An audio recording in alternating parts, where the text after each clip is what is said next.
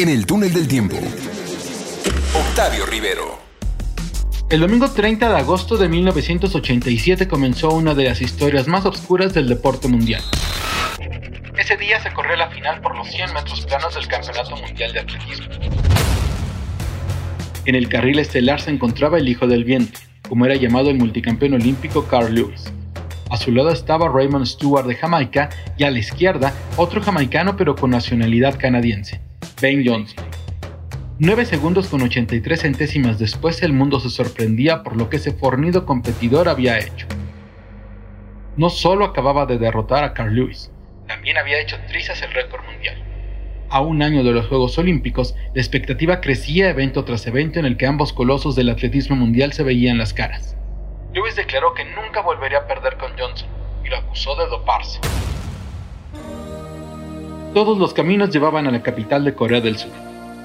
Seúl era la segunda sede asiática de los Juegos griegos, y la fecha esperada por todos era el 24 de septiembre de 1988. Ese día se verían las caras en el máximo evento mundial los dos hombres más veloces nacidos hasta ese momento.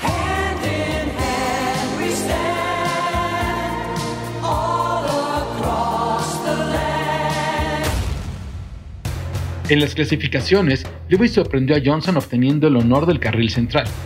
Otros tres norteamericanos estaban en la grama, otro canadiense, un brasileño, otro corredor de Jamaica y el británico Linford Christie. Era la mañana del sábado en Corea, pero la noche en los Estados Unidos, el prime time del viernes.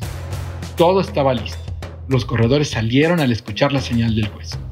Por los carriles centrales, la batalla de colosos hacía que el público se pusiera de pie. Faltando unos 10 metros, Johnson apretó el paso, volteó a su costado, vio con desdén a Lewis, alzó la mano y cruzó la meta, rompiendo su propio récord mundial con 9.79 segundos. La carrera fue vertiginosa. Lewis también rompió el anterior récord mundial. En Canadá la gente saltó.